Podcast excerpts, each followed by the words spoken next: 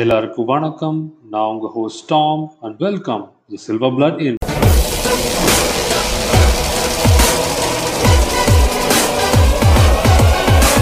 I used to be an adventurer like you, then I took an arrow in the knee. இந்த இன்டர்நெட்டே இல்லாத நைன்டிஸில் நமக்கு முதல் முதல்ல கார்ட்டூன்ஸ்க்கு இன்ட்ரடக்ஷனே பார்த்தீங்கன்னா நம்ம கார்ட்டூன் நெட்வொர்க் தான். அப்படி கார்ட்டூன் நெட்வொர்க்கில் நான் பார்த்த ஷோஸ்லேயே ரொம்ப இம்ப்ரெஸ் பண்ணது அப்படின்னு பார்த்தீங்கன்னா நம்ம போக்கிமான் அந்த போக்கிமானுக்கு இந்த வருஷம் டுவெண்ட்டி ஃபிஃப்த் பர்த்டே ஸோ நம்ம silver blood in பாட்காஸ்டில் the first episode is going to be a tribute to Pokemon on its silver jubilee as we all know Nintendo ஒரு மிகப்பெரிய ஜாப்பனீஸ் கேமிங் ஜாயண்ட் அந்த நின்டெண்டோவோட ஒரு கேம் டெவலப்மெண்ட் பிரான்ச்சு தான் Game Freak அந்த game ஃப்ரீக்கோட designer Satoshi Tajiri அப்படிங்கிறவரால் February twenty seventh nineteen ninety six அன்னைக்கு release பண்ணப்பட்ட ஒரு கேம் தான் போக்கிமான் போக்கிமான் அப்படிங்கிறதுக்கு ஃபுல் ஃபார்ம் பார்த்தோன்னா பாக்கெட் மான்ஸ்டர்ஸ் நம்ம சத்தோஷிக்கு போக்கிமான் உருவாகிறதுக்கான முக்கியமான இன்ஸ்பிரேஷன் அப்படின்னு பார்த்தோம்னா சின்ன வயசில் அவர் இந்த சின்ன சின்ன இன்செக்ட்ஸ் எல்லாம் பிடிச்சி ஒரு தீப்பெட்டியில் போட்டு ஒரு கலெக்ஷன் மாதிரி வச்சுருப்பாராம். அதே மாதிரி இந்த போக்கிமானும் எப்படின்னா நிறைய மான்ஸ்டர்ஸ் இருக்கும் இந்த வேர்ல்டு அந்த போக்கிமான் வேர்ல்டில் அந்த மாஸ்டர்ஸ் எல்லாம் சின்ன சின்ன போக்கி பாலில் கேப்சர் பண்ணி கலெக்ட் பண்ணுற மாதிரியான ஒரு சமாச்சாரம் தான் அப்போ அவர் கண்டிப்பாக நினச்சிருக்க போகிறது இல்லை நின்டெண்டோலேயே தேர்ட் ஹையஸ்ட் கிராசிங்காக அதாவது சூப்பர் மாரியோ பிரதர்ஸ் அண்ட் ஜெல்டாக்கு அப்புறமா போக்கிமான் தான் ஒரு ட்ரிபிள் ஏ ஒரு ஃப்ளாக்ஷிப் அளவுக்கான ஒரு அட்டென்ஷனை கார்னர் பண்ணும் அப்படின்னு சொல்லிட்டு. எனக்கு ஃபஸ்ட் ஃபஸ்ட் போக்கிமானுக்கு எப்படி இன்ட்ரடக்ஷன் கிடைச்சதுன்னா ஆப்வியஸ்லி கார்ட்டூன் நெட்ஒர்க்கில் பார்த்து தான் எல்லாத்து மாதிரியும். ஏன்னா அப்போ வந்து இந்தியாவில் இந்த மாதிரி ஒரு பாப்புலரான கேமிங் கல்ச்சர் கிடையாது. அப்படியே கேமிங் ஆடினாலும் இந்த நிண்டெண்டோ என்டர்டைன்மெண்ட் சிஸ்டம் அதாவது என்இஎஸ் இந்த பழைய Contra Duck Hunt Super Mario Brothers அந்த மாதிரியான கேம்ஸாக விளாண்டுருப்பாங்க இந்த story based games like Pokemon Zelda அந்த மாதிரி எல்லாம் அப்போ வந்து அவ்வளோ பாப்புலர் கிடையாது. நாம் பார்த்த போக்கிமான் ஆனிமே வந்து இந்த போக்கிமான் கேம்ஸுக்காக ஒரு ப்ரமோஷன் மெட்டீரியல் மாதிரி தான். அதாவது பேசிக்கலி அட்வர்டைஸ்மெண்ட் இந்த ஃபார்ம் ஆஃப் ஆனிமே டக்குன்னு ஆனிமே ஒரு பாப்புலரான ஒரு கார்ட்டூன் சீரீஸாக மாற அதை அப்படி கண்டினியூ பண்ண ஆரம்பிச்சிட்டாங்க. ஃபர்ஸ்ட் டைம் நான் போக்கிமான் பார்க்கும்போது it was completely amazing new things were shown to me as a kid அந்த கான்செப்டே நமக்கு புதுசாக இருந்துச்சு. அதாவது டிஃப்ரெண்டி நியூ ஆனிமல்ஸ் அது அது கூட நல்ல ஒரு பாண்ட் க்ரியேட் பண்ணுறது அதுக்கப்புறம் அதை வந்து நம்ம புதுசாக காம்படிஷன்ஸ் யூஸ் பண்ணி ஹூ இஸ் பெட்டர் அப்படின்னு தெரிஞ்சுக்கிறது. ஆப்வியஸ்லி வயசாக வயசாக is the glorified cock fight அப்படிங்கிற மாதிரி தான் நமக்கு தோணுச்சு. ஆனால் அந்த சின்ன வயசில் they are look new so yeah இப்படி தான் I got introduce to Pokemon இப்போ பார்த்தோம்னா it's an integral part of my life அப்படின்னே சொல்லலாம். இப்போ போக்கிமான் வந்து நமக்கு மூணு வெர்ஷன்ஸில் கிடைக்குது. ஒன்று ஆனிமே ஒன்று கேம் இன்னொன்று மாங்கா இப்படி மூணு ஐட்ரேஷன்ஸ் இருந்தாலுமே எல்லா போக்கிமான் வேர்ஷன்ஸுக்குமே காமனான ஒரு விஷயம் அதோட போக்கிமான் லீக் தான். ப்ரொட்டாகனிஸ்ட் ஆஃப் த ஸ்டோரிக்கு பத்து வயசு ஆன உடனே அவங்க வீட்டிலேருந்து துரத்தி விட்டுறாங்க. அவன் நேராக போய் ஒரு போக்கிமான என்னோட ஸ்டார்டர் முக்கியமான சூஸ் பண்ணுறான் அந்த ரீஜனல் ப்ரொஃபஸரோட லேப் இருந்து அதுக்கப்புறம் மொத்தம் எட்டு பாஸ் இருக்காங்க. ஜிம் லீடர்ஸ் அப்படின்னு சொல்லிட்டு. அவங்க ஒவ்வொருத்தரையும் தோக்கடிக்கும் போதும் நமக்கு ஒரு ஜிம் பேட்ச் தருவாங்க. அந்த மாதிரி எட்டு ஜிம் பேட்ஜ் கலெக்ட் பண்ணதுக்கு அப்புறம் இந்த எலீட் ஃபோர்னு இருப்பாங்க. அதாவது இந்த எட்டு ஜிம் லீடர்ஸை விட கொஞ்சம் பவர்ஃபுல்லான நாலு பாஸ் அந்த நாலு பாஸை தோக்கடிச்சதுக்கு அப்புறம் you will face the regional champion he or she is the best Pokemon trainer in that region அந்த சாம்பியன் நம்ம தோக்கடிச்சதுக்கப்புறம் நம்ம தான் அந்த ரீஜனோட சாம்பியன் ஆனால் இதுக்கு நடுவில் தான் ஒவ்வொரு ரீஜன்லேயும் ஒரு ஈவில் டீம்னு ஒரு கேங் இருப்பாங்க. அவங்க வந்து ஒரு crime organisation each with a motive அவங்களோட பார்வையில் அவங்களோட மோட்டிவ் வந்து is for a noble cause for example நம்ம ஜாங்கி மாதிரி. அப்புறம் அந்த மோட்டிவ் அச்சீவ் பண்ணுறதுக்காக அந்த ரீஜனோட ஒரு லெஜண்டரி போக்கியமான இருக்கும். அதை களவாண்டு அந்த மோட்டிவ்ஸை ஃபுல்ஃபில் பண்ணிக்க ட்ரை பண்ணுவாங்க. அதை நம்ம ப்ரோட்டகானிஸ்ட் தான் ஸ்டாப் பண்ண போகிறோம் அதாவது நம்ம திஸ் ஃப்ரான்ச்சைஸ் வந்து என்டையர்லி மேட் ஃபார் கிட்ஸ் அப்படிங்கிறனால நான் மேலே சொன்ன எல்லாத்தையுமே முடிஞ்ச அளவுக்கு பிஜி தேர்ட்டினாக முடிச்சிருப்பாங்க அனிமேலையும் கேம்ஸ்லேயும் இங்கே தான் மாங்கா அப்படிங்கிறது வருது. கம்ப்ளீட்டாக ஃபுல் அண்ட் ஃபுல்லாக டார்க் ஹியூமரையும் டார்க்காக எங்கெங்கெல்லாம் கொண்டு போகலாமோ எல்லாத்தையுமே ஃபாலோ பண்ணியிருப்பாங்க ஃபார் எக்ஸாம்பிள் அனிமேலையும் கேம்ஸ்லேயும் போக்கிமான் டெத்ஸை ஹேண்டில் பண்ணவே மாட்டாங்க. பட் இங்கே வந்து நிறைய போக்கிமான் சாகும். ட்ரெயினர்ஸான ஜிம் லீடர்ஸையும் எலிட் ஃபோரையும் இந்த க்ரைம் டீம் ஹிப்னடைஸ் பண்ணி இந்த ப்ரோட்டகானிஸ்டையே உரைய வச்சு சும்மா தூக்கி போட்டு போகிற மாதிரி எல்லாம் வரும். So the manga was as dark as it could go so yeah if you wanted a PG thirty experience stick with anime இல்லை டார்க் இஸ் ஃபைன் அப்படின்னா you can go for the manga but unfortunately games வரும்போது it remains PG thirteen but as I said before manga ஆகட்டும் anime ஆகட்டும் they're basically promotional material for the games which evolved further due to the positive reviews it gained. இப்படி ninety சிக்ஸில் வந்த Pokemon ரொம்ப நல்லா போக Game Freak Satoshi தஜிரியை creative ஹெட்டாக அப்பாயிண்ட் பண்ணுறாங்க அவர் என்ன பண்ணுறாரு கண்டினியூஸாக எட்டு ஜென்ரேஷன்ஸை அதுக்கப்புறம் ஒன்று ஒன்றா ப்ரொடியூஸ் பண்ணிட்டே வராரு அதாவது ஃபர்ஸ்ட் ஜென்ரேஷன் வந்து நான் வந்து நைன்டி சிக்ஸில் வந்த போக்கிமான் இப்போ ரீசெண்டாக டுவெண்ட்டி டுவெண்ட்டியில் வந்த ஜென்ரேஷன் வந்து எட்டாவது ஜென்ரேஷன் இப்படி மொத்தம் எட்டு ஜென்ரேஷன்ஸாக போக்கிமானை விடாமல் அடித்து தள்ளிட்டே இருக்கிறாங்க. என்னதான் சத்தோஷி தஜிரி அப்படிங்கிறவர் வந்து இன்னோவேட்டிவ் ஜீனியஸாக இருந்தாலும் everything comes with flaw so ஒவ்வொரு ஜென்ரேஷன்லேயும் என்னென்ன ஃப்ளாஸ் என்னென்ன நல்லா இருந்துச்சு அப்படின்றத கொஞ்சம் ஃபர்தராக பார்ப்போம். ஸோ ஃபர்ஸ்ட் ஜென்ரேஷன் வந்து it is based on region called Kanto இந்த கான்டோ அப்படிங்கிறது வந்து ஜப்பானில் கான்டோ அப்படிங்கிற ஒரு ரீஜனே இருக்குது அந்த ஏரியாவோட இன்ஸ்பிரேஷன் தான் இந்த கேம் ஃப்ரீக்கோட கான்டோ ரீஜன் ஸோ இந்த ஃபர்ஸ்ட் ஜென்ரேஷனில் ரெண்டு கேம்ஸ் விட்டாங்க. அதாவது கோர் சீரீஸில் ரெட் ப்ளூ அப்படின்னு சொல்லிட்டு.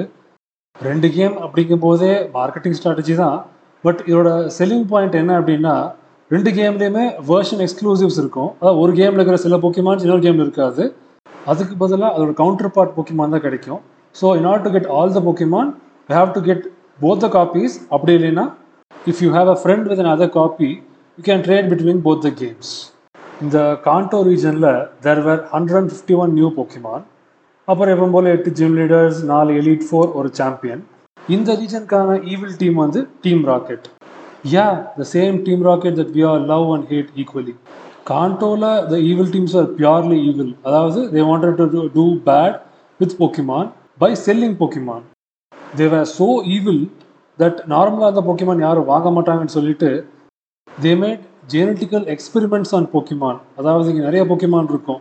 Like Eevee Ditto Mew Mewtwo அதுக்கப்புறம் three hundred Pokemons like Dodrio Dugtrio Magneton and two hundred Pokemon like Doduo which were all result of the genetical experimentation on Pokemon basically they were Pokemon gangsters the mafia lords of Kanto region அவங்க எவ்வளோ evil அப்படின்னா they try to make a new Pokemon call called two which goes out of control and destroys half of their facilities இவங்களோட boss தான் Don Giovanni and இவர் தான் final gym leader also தோக்கடிச்சதுக்கப்புறம் இவர் தன்னோட மிஸ்டேக்ஸ் எல்லாம் உணர்ந்து டீம் ராக்கெட்டை டிஸ்பேண்ட் பண்ணிட்டு அவர் வாட்டுக்கு அவர் வெளியில் போயிடுறாரு.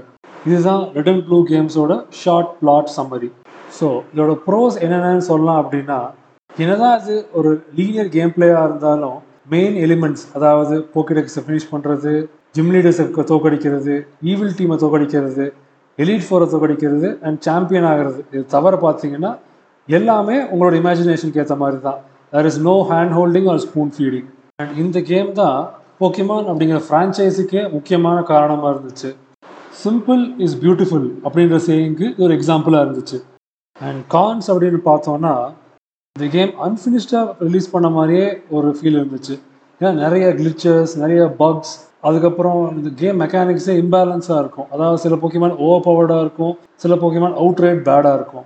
அண்ட் மோர் தேன் தட் சில போக்கிமான் அண்ட் சில ஐட்டம்ஸ் ரெண்டே ஒன்று தான் இருக்கும் இந்த கேம்லேயே ஸோ இன்னொரு கேமில் இருக்கிற வேர்ஷன் எக்ஸ்க்ளூசிவ் ஃபினிஷ் பண்ணணும் அப்படின்னா ஒவ்வொருத்தரையும் கேமை ஃபர்ஸ்ட்லேருந்து ஸ்டார்ட் பண்ணி ஸ்டார்ட் பண்ணி ட்ரேட் பண்ணணும். அதனாலேயே you need either money or a very generous friend who was ready to restart the game again and again so that you can catch them all. Due to the massive hit of red and blue versions and also the massive hit of anime, நம்ம Pokemon company என்ன பண்ணுறாங்க மூணு வருஷம் கழிச்சு அதாவது ninety நைனில் fourth version ஒன்று விடுறாங்க. லைட்டாக கொஞ்சம் கதையெல்லாம் சேஞ்ச் பண்ணி ஆனிமேல வர ஆஷோட ஜேர்னி ஃபாலோ பண்ணுற மாதிரி போக்கிமான் எல்லோ அப்படின்னு சொல்லிட்டு.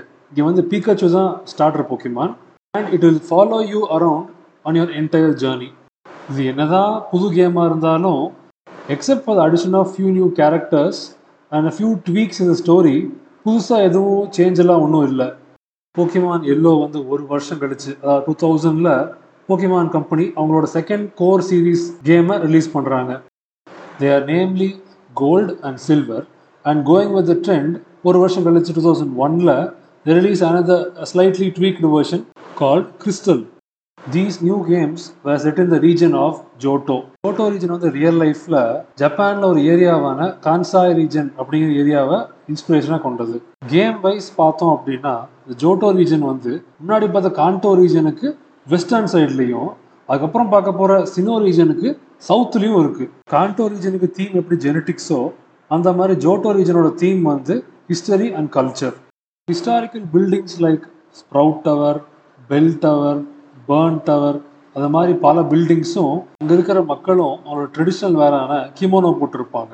எப்போ இருக்கிற gym challenge and Pokedex filling challenge தவிர்த்துட்டு பார்த்தோம்னா இதோட பிளாட் பேசிக்கலி ஃபர்ஸ்ட் ஜென்ரேஷன் விட்டுட்டு போன டான் ஜியோவானியை திரும்பவும் கூப்பிட்டு பழையபடி டீம் ராக்கெட்டை ரெசரெக்ட் பண்ணுறதுக்காக டீம் ராக்கெட் அட்மின் ஒருத்தர் கஷ்டப்படுறது தான் இதோட பிளாட் ஜென்ரேஷன் வந்து direct sequel to gen one கேம்ஸாக பார்க்கப்படுது. ஸோ நிறைய ரெஃபரன்சஸ் ஜென் ஒன் கேம்ஸு கூட இதுக்கு நிறைய இருக்கும். இந்த டீம் ராக்கெட்டும் ஒரு மோட்டிவை இழந்த அதாவது தலைவனை இழந்த ஒரு டீம் எப்படி செயல்படுமோ அந்த மாதிரி தான் செயல்படும். ஆனால் இந்த தடவை ஒரு புது ப்ரொட்டாகனிஸ்ட் வந்து எப்பவும் போல டீம் ராக்கெட்டோட பிளான்ஸ் எல்லாம் ஸ்பாயில் பண்ணிட்டனால பர்மனெண்ட்டாக டீம் ராக்கெட்டை ஷட் டவுன் பண்ணிடுறாங்க. இந்த ரீஜனில் ஹண்ட்ரட் நியூ பொக்கிமான் இன்ட்ரடியூஸ் பண்ணுறாங்க ஆனால் most of this new Pokemon are evolutions or pre evolutions with already existing gen one Pokemon இந்த பொக்கிமான் கேம்ஸ் தான் first games to come out on Game Boy Color Pokemon ஃப்ரான்ச்சைஸில் so என்னாச்சுன்னா இந்த Pokemon எல்லாமே கலரில் வந்துச்சு. This feature enable the introduction of shiny Pokemon அதாவது அதே Pokemon தான் but they'll have an altered colour and are more rare to find இந்த கேம்ஸில் புது ஃபீச்சர்ஸ்னு பார்த்தீங்கன்னா ஃபார் த ஃபர்ஸ்ட் டைம் போக்கிமான்ஸுக்கு வந்து ஜெண்டர் இருந்துச்சு. அதனால் they can breed more pre evolutions called baby Pokemons were introduced. Moreover, Pokemon can follow you around, day and night cycle were introduced, health items were introduced, interactable items were introduced, and most importantly, முதல்ல சொன்ன மாதிரி இந்த over powered போக்கிமான balance பண்ணுறதுக்காகவே ரெண்டு புது types introduce பண்ணாங்க dark and steel இந்த கேம் என்ன பண்ணுச்சுன்னா ஜென் ஒன் கேம்ஸ் இன்கம்ப்ளீட்டாக ஃபீல் பண்ணோன்னு சொல்லியிருந்தோம்ல அந்த இன்கம்ப்ளீட் ஃபீலிங்கை இது கம்ப்ளீட் பண்ணுச்சு. These games are so good that they were called almost perfect but only almost இதில் மேஜர் ஃப்ளா என்னன்னா வெறும் ஹண்ட்ரட் நியூ போக்கியமாக தான் இன்ட்ரடியூஸ் பண்ணாங்க. Still this had eight gym leaders and four elite four members அதனால் இந்த gym லீடர்ஸோட teams and elite four மெம்பர்ஸோட டீம்ஸ் வேர் அன்பேலன்ஸ்டு அதாவது ஜோட்டோ போக்கிமானை விட்டுட்டு நிறைய கான்டோ போக்கிமான் தான் அவங்க டீம்ஸில் இருந்துச்சு. இதுக்கு ரெண்டு ரீசன் சொல்லலாம். ஒன்று வந்து ஸ்கார்சிட்டி ஆஃப் நியூ போக்கிமான் ரெண்டாவது இந்த டிசைனர்ஸே கொஞ்சம் பார்த்து பிளான் பண்ணியிருந்துருக்கலாம். இன்னொரு நெகட்டிவ் என்னன்னா ஆல்ரெடி இந்த போக்கிமானுக்கு கொடுத்த ப்ரீ எவல்யூஷன்ஸான பேபி போக்கிமானில் மூணு போக்கிமான் அதாவது எலிக்கிட் மேக்பி அண்ட் டைரோ இந்த மூணு தவிர மற்ற எல்லா போக்கிமான்ஸுமே ஆல்ரெடி வீக் போக்கிமானுக்கு இன்னொரு வீக் ப்ரீ எவல்யூஷனை கொடுத்த மாதிரி ஆயிடுச்சு. இது எல்லாத்தையும் விட ஃபர்ஸ்ட் ஜென்ரேஷனில் பயங்கர ஸ்ட்ராங் அண்ட் டெரரைசிங் டீமாக இந்த டீம் ராக்கெட் இந்த தடவை தலையில்லாத கோழி மாதிரி சுற்றிட்டு இருந்தாங்க. ஆப்வியஸ்லி டான் ஜியோவானி இல்லை தான் ஆனாலும் கொஞ்சம் இன்னும் கொஞ்சம் டெரரைசிங்காக இருந்திருக்கலாம். ஆனாலும் இந்த ரீஜனில் for the cost of one you could explore two regions battle sixteen gym leaders and the true champion அதாவது போன கேமோட protagonist Red so yeah as I said already this set of games were almost perfect now moving on to the third generation இந்த ஜென்ரேஷனில் இருக்கிற region வந்து ஹோயன் இந்த ஹோயன் அப்படிங்கிறது பார்த்தீங்கன்னா ஜப்பானில் இருக்கிற கியூஷு அப்படிங்கிற ஐலண்டை பேஸ் பண்ணது. இந்த ரீஜனில் புதுசாக one thirty seven Pokemons introduce பண்ணாங்க. அது போக இந்த ரீஜனோட மெயின் தீம் அப்படின்னு பார்த்தீங்கன்னா எக்காலஜி அதாவது வேரியிங் பயோம்ஸ் இந்த ரீஜனில் grasslands rivers seas islands caves volcanoes deserts even tree டாப்ஸை வந்து எக்ஸ்ப்ளோர் பண்ண முடியும் நம்மளால் this was the first core series game to introduce a desert biome என்னதான் ஜெனரேஷன் டூவில் வெதர் இன்டியூசிங் மூவ்ஸ் இருந்தாலும் ஓவர் வேர்ல்டு வெதர் கண்டிஷன்ஸும் வெதர் கண்டிஷன்ஸோட இருக்கிற எபிலிட்டிஸும் கிடையாது. அதை வந்து ஜென்ரேஷன் த்ரீல தான் இன்ட்ரடியூஸ் பண்ணுறாங்க இன்ஃபேக்ட் போக்கிமான் எபிலிட்டிஸே ஜென் த்ரீல தான் இன்ட்ரடியூஸ் பண்ணப்படுது. இதனால் ஆல்ரெடி வீக்காக இருந்த Pokemon get more viable gen one and gen டூவில் வெறும் சிங்கிள் பேட்டில்ஸ் தான் இருந்துச்சு. அதாவது one on one Pokemon battles ஆனால் ஜென் த்ரீல டபுள் பேட்டில்ஸ் இன்ட்ரடியூஸ் பண்ணாங்க. அதாவது two on two Pokemon battles இதனால் என்ன ஆச்சுன்னா கம்ப்ளீட் ஸ்ட்ராட்டஜியை ரீஒர்க் பண்ண வேண்டியதாக இருந்துச்சு. அதாவது இதுக்கு முன்னாடி வரைக்கும் சர்ஃப் ஏர்த் குவேக் அந்த மாதிரி மூவ்ஸ் எல்லாம் ஆப்போனண்ட் ஒரே ஒரு பொக்கிமான் அப்படிங்கிறனால அதை மட்டும் ஹிட் பண்ணிட்டு இருந்துச்சு. இப்போ மு- ரெண்டு பொக்கிமான் இருக்குது நம்ம நம்ம பொக்கிமான் பக்கத்தில் இன்னொரு பொக்கிமான் இருக்குது அப்படிங்கிறனால எர்த் குவேக் வந்து became less used moves in double battles போக இந்த கேமில் ரெண்டு ரைவல்ஸ் இருந்தாங்க. This made more character development possible அது மட்டும் இல்லாமல் இந்த ப்ரொட்டாகனிஸ்டோட அப்பா தான் ஃபிஃப்த் ஜிம் லீடர் ஸோ அந்த fifth gym leader தோக்கடிக்கிறதுக்கு there was a motivation and defeating the gym leader gave us satisfaction gen one gen two ரெண்டுலேயுமே பார்த்தோம்னா போக்கிமான் டிசைன்ஸ் வந்து even though Pokemon are larger than life creatures கிட்டத்தட்ட real life அனிமல்ஸோட compare பண்ணுற மாதிரியான designs தான் இருந்துச்சு. Gen த்ரீல தான் முதல் முதல்ல more radical designs were created இந்த ஐலாண்ட் ஆஃப் ஹோயன் வந்து ஒரு isolated island far from the mainland அப்படிங்கிறனாலேயே இந்த கிரீச்சர்ஸ் எல்லாம் டிஃப்ரெண்ட் டிஃப்ரெண்ட்டாக இவால்வ் ஆயிருந்துச்சு.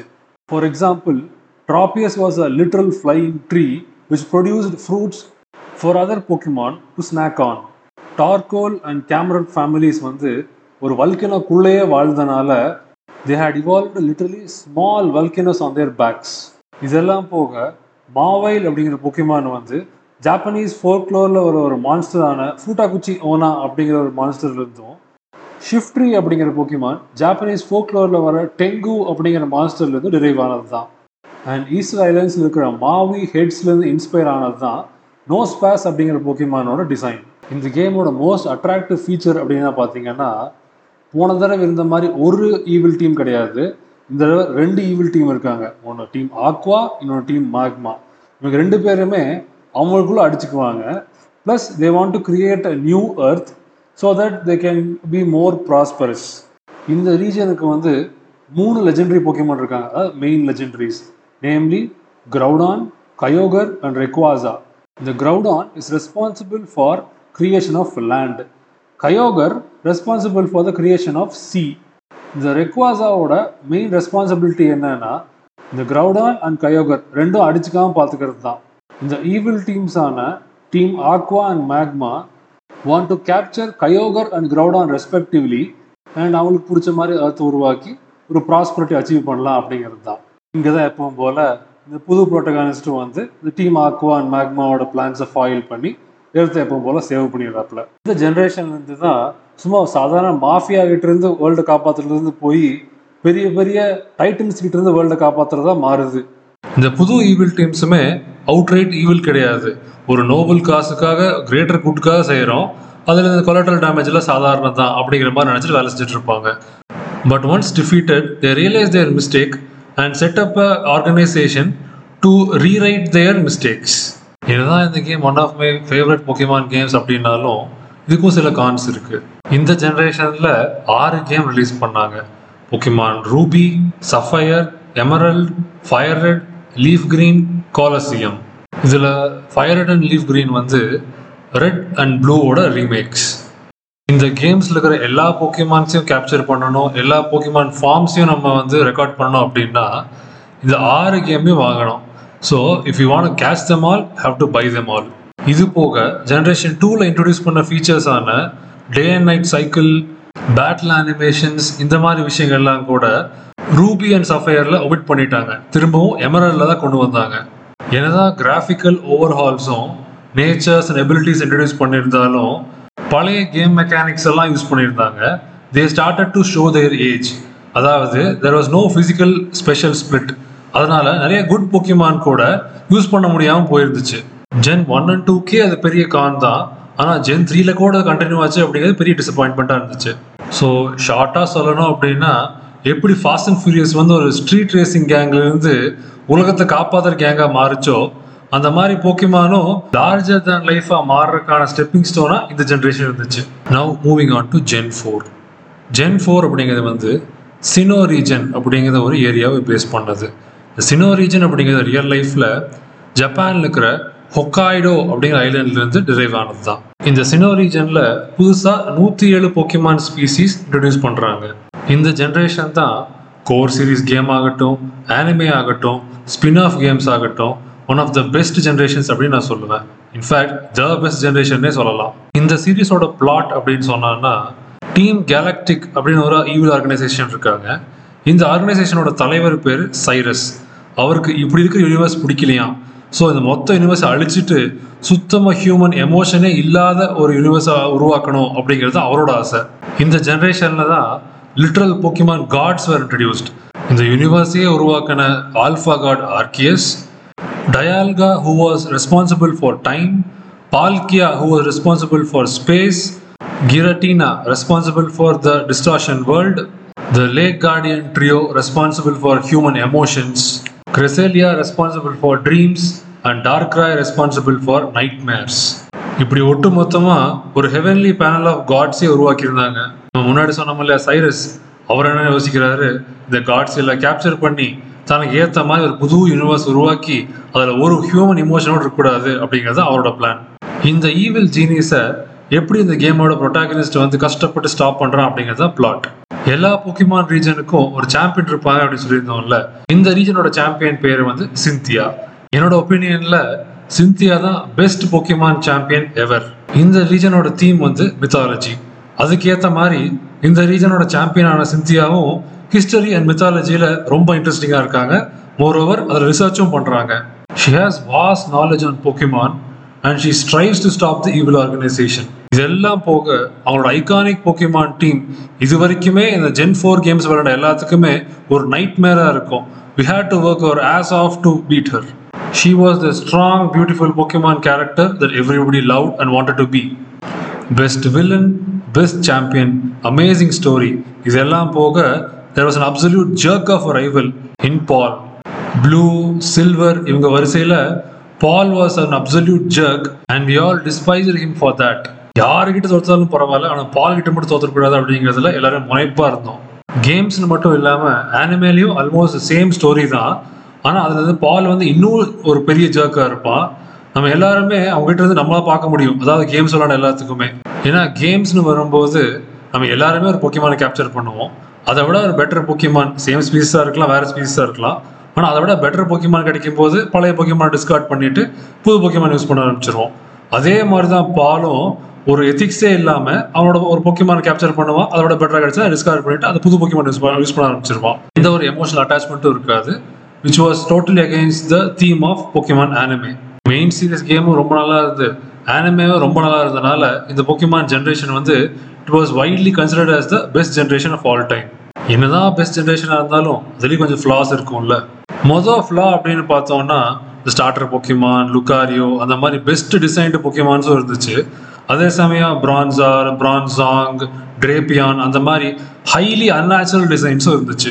இன்கன்சிஸ்டன்சி இன் டிசைன்ஸ் அப்படின்னு சொல்லலாம். அடுத்த ஃப்ளா அப்படின்னா எல்லா போக்கிமான் ரீஜனுக்கும் ஒரு சஃபாரி ஜோன் இருக்கும். அதாவது no Pokemon battling was allowed but you can throw a ball at it and if it like you will join you அந்த மாதிரியான ஒரு கான்செப்ட் இதுக்கு முன்னாடி இருந்த கேம்ஸ் எல்லாத்துலேயுமே அந்த சஃபாரி ஜோனில் இருக்கிற போக்கிமான் எல்லாமே ரேர் அண்ட் ஸ்ட்ராங் பொக்கிமானாக இருக்கும். வேற எங்கேயுமே கிடைக்காது.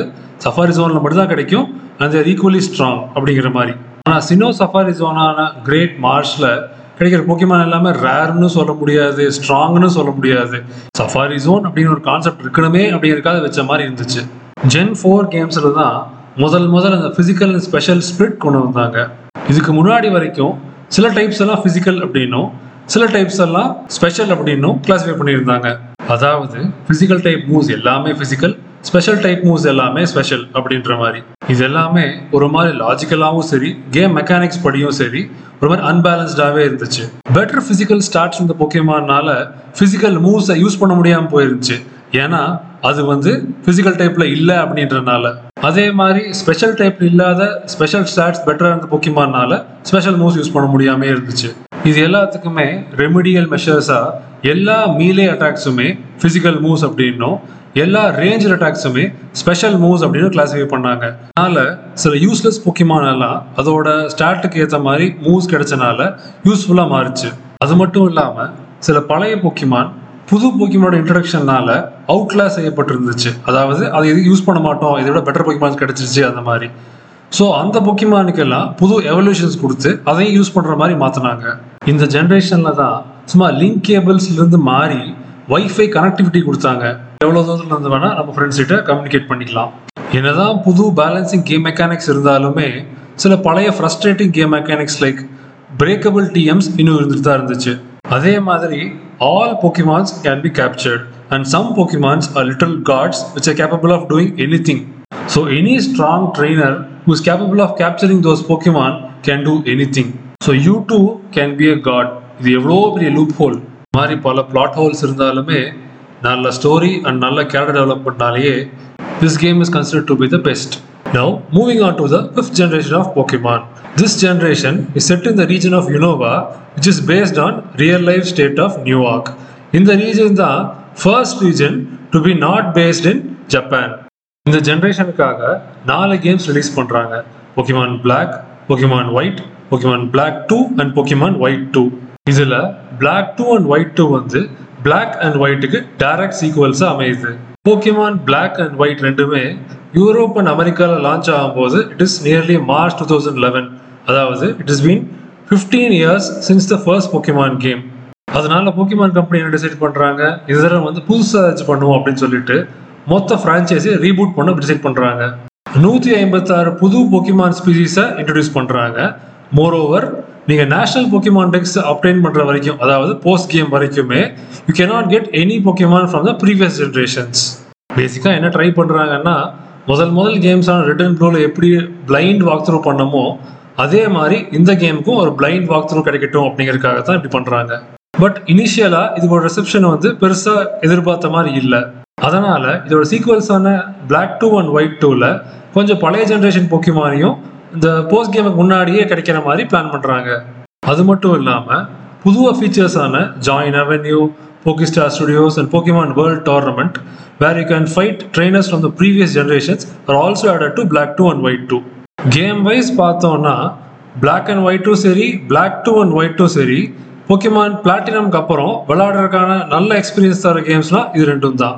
என்ன கேட்டிங்கன்னா ஃபர்ஸ்ட் பிளாட்டினம் அதுக்கப்புறம் பிளாக் டூ அதுக்கப்புறம் பிளாக் அப்படின்னு ஆர்டர் பண்ணுவேன். இந்த போக்கிமான் கேமோட தீம் பார்த்தீங்கன்னா எத்திக்ஸ் இந்த கேம்ஸோட பிளாட்டை ஒரு சின்ன ஸ்டோரி மாதிரியே பார்த்துருவோம். ஃபர்ஸ்ட் கேம்ஸ் அதாவது போக்கிமான் பிளாக் அண்ட் ஒயிட்ல பார்த்தோம்னா நம்ம ப்ரொட்டாகனிஸ்ட்டுக்கு பதினோரு வயசு ஆன உடனே தன்னோட போக்கிமான் ஜேர்னிக்காக கிளம்பிடுறான் அப்போ திடீர்னு பார்த்தா ஒரு புது ஆர்கனைசேஷன் வந்து என்ன நீங்கள் எல்லாம் போக்கிமானை வந்து க்ரூயலாக ஹேண்டில் பண்ணுறீங்க உங்களோட சொந்த பெட்ஸ் மாதிரி இல்லாமல் ஸ்லேவ்ஸ் மாதிரி ஹேண்டில் பண்ணுறீங்க போக்கிமானையெல்லாம் வயலில் ரிலீஸ் பண்ணுங்க. நீங்கள் பண்ணுறது குற்றம் அப்படிங்கிற மாதிரி பேசிட்டு இருக்காங்க. இதை கேட்ட உடனே அங்கிருந்த மக்கள் அதாவது நம்மளுக்கும் சேர்த்து தான் என்ன தோணுது? ஒருவேளை நம்ம பண்ணுறது தப்பு தானோ இவங்க நிஜமாவே சரியாக தான் சொல்றாங்களோ அப்படின்னு நம்ம யோசிக்கிறோம். இந்த ஆர்கனைசேஷனோட பேர் வந்து டீம் பிளாஸ்மா ஒருவேளை நம்ம பண்ணுற தப்பு தானோ அப்படிங்கிற ஒரு மென்டல் ஆசிலேஷன்லேயே நம்ம என்ன பண்ணுறோம் ஒவ்வொரு ஜிம்மா டிஃபீட் பண்ணிட்டே வர்றோம். அதே சமயம் ஒரு புது கேரக்டர் ஒருத்தன் வரான் அவன் பேர் என் அவன் என்ன சொல்றான்? இந்த டீம் பிளாஸ்மா பக்கமும் அவன் பேச மாட்டேங்கிறான். அதே சமயம் நம்ம பண்ற சரிதான்னு சொல்ல மாட்டேங்கிறான். இதுக்கு ரெண்டுக்கும் நடுவுல ரொம்ப ரிடில்ஸ்லயே பேசுறான். அப்புறம் ஃபியூச்சர்ல தான் தெரியுது இந்த என் வந்து டீம் பிளாஸ்மா லீடரான கெட்ஸிஸோட பையன் அப்படின்னு சொல்லிட்டு. And is also destined to be the saviour of Pokemon ஃபைனலாக நம்ம என்ன பண்ணுறோம் ஜிம் எல்லாம் முடிச்சுட்டு எலிட் ஃபோரையும் தோக்கடிச்சிட்டு நம்ம சாம்பியன் ஃபேஸ் பண்ணுறக்காக போகிறோம் அப்போ ஒரு எப்பிக்கான கட்சி நடக்குது. அதாவது இந்த டீம் பிளாஸ்மா என்ன பண்ணுறாங்க அப்படியே அவங்க ஹைட் அவுட் அதாவது அவங்க பிளாஸ்மா கேசல் அப்படிங்கிற ஹைட் அவுட்டையே இந்த லீக்குள்ளே ஏர் ட்ராப் பண்ணுறாங்க அந்த கேசலுக்குள்ளே போனான்னா ரெண்டு ஏன்ஷியன் லெஜெண்டரி டிராகன்ஸ் இருக்குது அது ஒன்று நம்மளும் இன்னொன்று என்னும் கேப்சர் பண்ணிடுறான். அதுக்கப்புறம் ஒரு எபிக் பாஸ் ஃபைட் இருக்குது நம்ம நம்மளோட டிராகன் வச்சு என் அவனோட டிராகன் வச்சு. நம்ம என்ன தோக்கடிச்சதுக்கப்புறம் அப்புறம் தன்னோட ஒரிஜினல் பிளானை சொல்கிறான் அதாவது அவங்க நல்லவங்கெல்லாம் இல்லை. அதாவது போக்கியமாக லிபரேட் பண்ணுறதுக்குலாம் அவன் ட்ரை பண்ணல. எல்லாரும் போக்கியமாக லிபரேட் பண்ணதுக்கப்புறம் யார்கிட்டயுமே இருக்காதல்ல. அப்போ பிளாஸ்மா ஐட்டம் மட்டும் போக்கியமான் இருக்கும். அப்போ அவங்களோட பவர் யூஸ் பண்ணி இந்த உலகத்தையே ஆளலாம் அப்படிங்கிறது தான் அவங்களோட பிளான் அதுக்கப்புறம் நமக்கும் கெட்ஸிஸ்க்கும் ஒரு பெரிய பாஸ் பேட்டில் நடக்குது. கெட்ஸிஸ் தோத்ததுக்கு அப்புறம் தான் ரொம்ப தப்பு பண்ணிட்டோன்னு உணர்ந்து என் அவனோட டிராகனோட கிளம்பி போயிடுறான் கெட்ஸஸையும் மற்ற பிளாஸ்மா மெம்பர்ஸையும் வந்து போலீஸ் அரெஸ்ட் பண்ணிடுறாங்க. அதுக்கப்புறம் நம்ம ப்ரொட்டாகனிஸ்ட் தான் சாம்பியன் ஆயிடுறான் அப்போ ப்ரொட்டாகனிஸ்ட் சாம்பியன் ஆனதுக்கப்புறம் அவனும் வேற எங்கேயும் கிளம்பி போயிடுறான். இதோட ஃபர்ஸ்ட் செட் ஆஃப் கேம்ஸ் ஆன பிளாக் அண்ட் ஒயிட் முடியுது. அடுத்த செட் ஆஃப் கேம்ஸ் ஆன Black two and White two are set in the future two years after the events of Black and White இப்போ பாதி பிளாஸ்மா மெம்பர்ஸ் தன்னுடைய மிஸ்டேக்கை உணர்ந்து திருந்தி ஒரு என்ஜிஓ மாதிரி வாழறாங்க. அதாவது நல்ல என்ஜிஓ மாதிரி. அடிபட்ட முக்கியமானுக்கு வைத்தியம் பார்க்கறது அந்த மாதிரி வேலையெல்லாம் பண்ணிட்டு. ஆனா இன்னும் கெட்ஸிஸ் திருந்தல.